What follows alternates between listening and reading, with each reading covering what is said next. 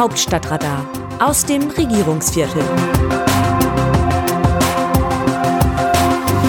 Fucking Furious in London, verdammt verbindlich in Berlin.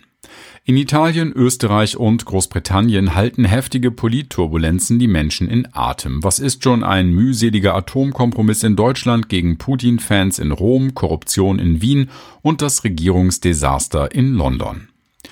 Liebe Leserinnen, lieber Leser, immer wenn wir in dieser Woche mit Abgeordneten der Ampelkoalition über das Atommachtwort des Bundeskanzlers sprachen, blitzte irgendeine Dramameldung aus dem europäischen Ausland auf unseren Mobiltelefonen auf. In Italien, wo sich derzeit erstmals seit Ende des Zweiten Weltkriegs ein Rechtsaußenbündnis anbahnt, brüstet sich der daran beteiligte Ex-Ministerpräsident Silvio Berlusconi mit seiner ach so tollen Freundschaft zum russischen Kriegsherrn Wladimir Putin. Die Nachrichtenagentur La Presse veröffentlichte den Mitschnitt einer heimlich aufgenommenen Rede Berlusconis vor Abgeordneten seiner Partei Forza Italia. Daran sagte der 86-Jährige, dass der ukrainische Präsident Volodymyr Zelensky die russische Invasion provoziert habe. Und noch dies, ich habe die Beziehung zu Präsident Putin wieder ein bisschen aufgenommen, ein bisschen viel, so dass er mir zu meinem Geburtstag 20 Flaschen Wodka geschickt hat und einen sehr süßen Brief.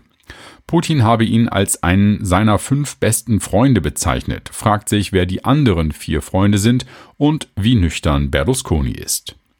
In Österreich könnte es ein beispielloses Gerichtsverfahren gegen weite Teile der früheren Führungselite geben. Im Fokus stehen Ex-Kanzler Sebastian Kurz persönlich, Mitarbeiter von ihm, hohe Beamte und Unternehmer. Der einstige Generalsekretär im Finanzministerium und Kurzgetreue Thomas Schmidt hat nach einem Bericht der Süddeutschen Zeitung bei der Staatsanwaltschaft im Kern ausgesagt, wir haben Gesetze gebrochen, Steuergelder veruntreut und Medien manipuliert. Kurz habe nicht nur davon gewusst, sondern vieles davon selbst in Auftrag gegeben. Kurz, dessen Regierung mit der rechtspopulistischen FPÖ 2019 über den sogenannten Ibiza-Korruptionsskandal stürzte, dementiert das. Er freue sich vor Gericht zu beweisen, dass die Anschuldigungen falsch seien, ließ der 36-Jährige wissen. Die Staatsanwaltschaft geht allerdings auch Hinweisen nach, dass Kurz die Manipulation von Meinungsumfragen veranlasst haben soll, um 2017 seinen Weg an die ÖVP-Parteispitze und ins Kanzleramt zu ebnen.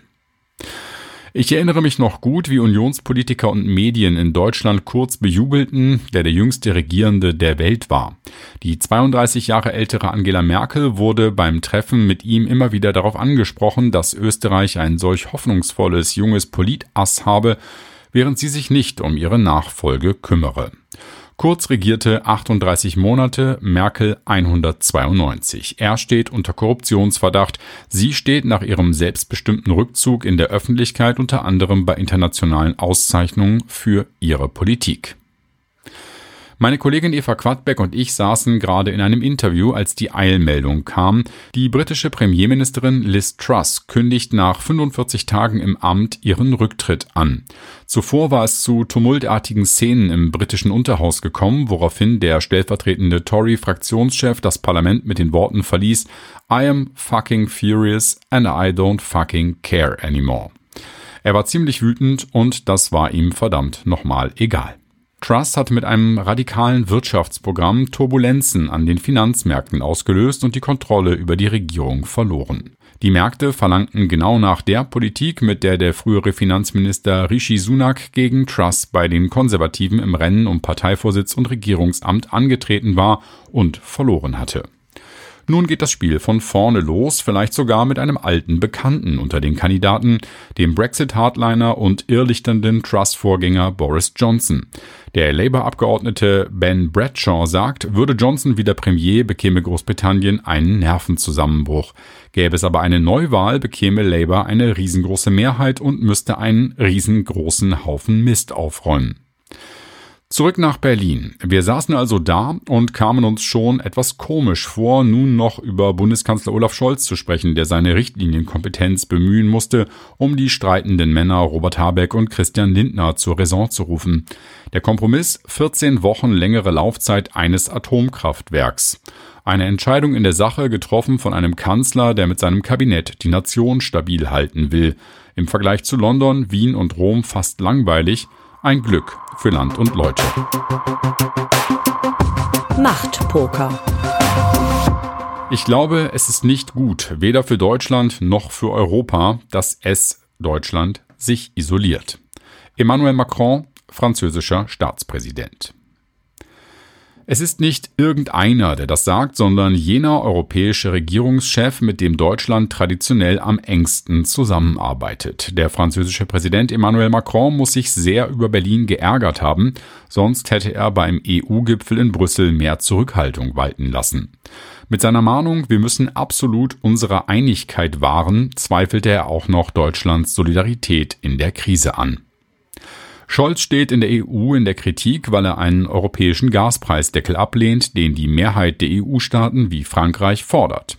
Der Bundeskanzler hat hingegen Bedenken, dass Gasproduzenten ihr wertvolles Gut dann lieber an andere, besser zahlende Länder verkaufen und die EU in der Energiekrise weniger statt mehr Gas bekommt. Der Bundesregierung wird ferner Egoismus vorgehalten, weil sie für die eigene Bevölkerung ein 200 Milliarden Euro schweres Entlastungspaket auflegt. Andere Staaten erklären, sie könnten sich eine solche Maßnahme nicht leisten.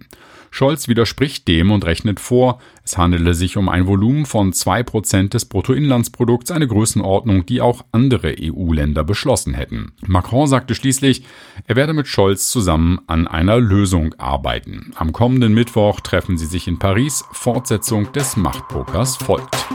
Wie sehen die Leserinnen und Leser die Lage? An dieser Stelle geben wir Ihnen das Wort. Alois Schwind aus Wachtberg bei Bonn zum Machtwort des Kanzlers zu den Atomlaufzeiten. Kommt Zeit, kommt Rat. Gerade erst vergangen sind die Landtagswahl in Niedersachsen und der Grünen Parteitag in Bonn.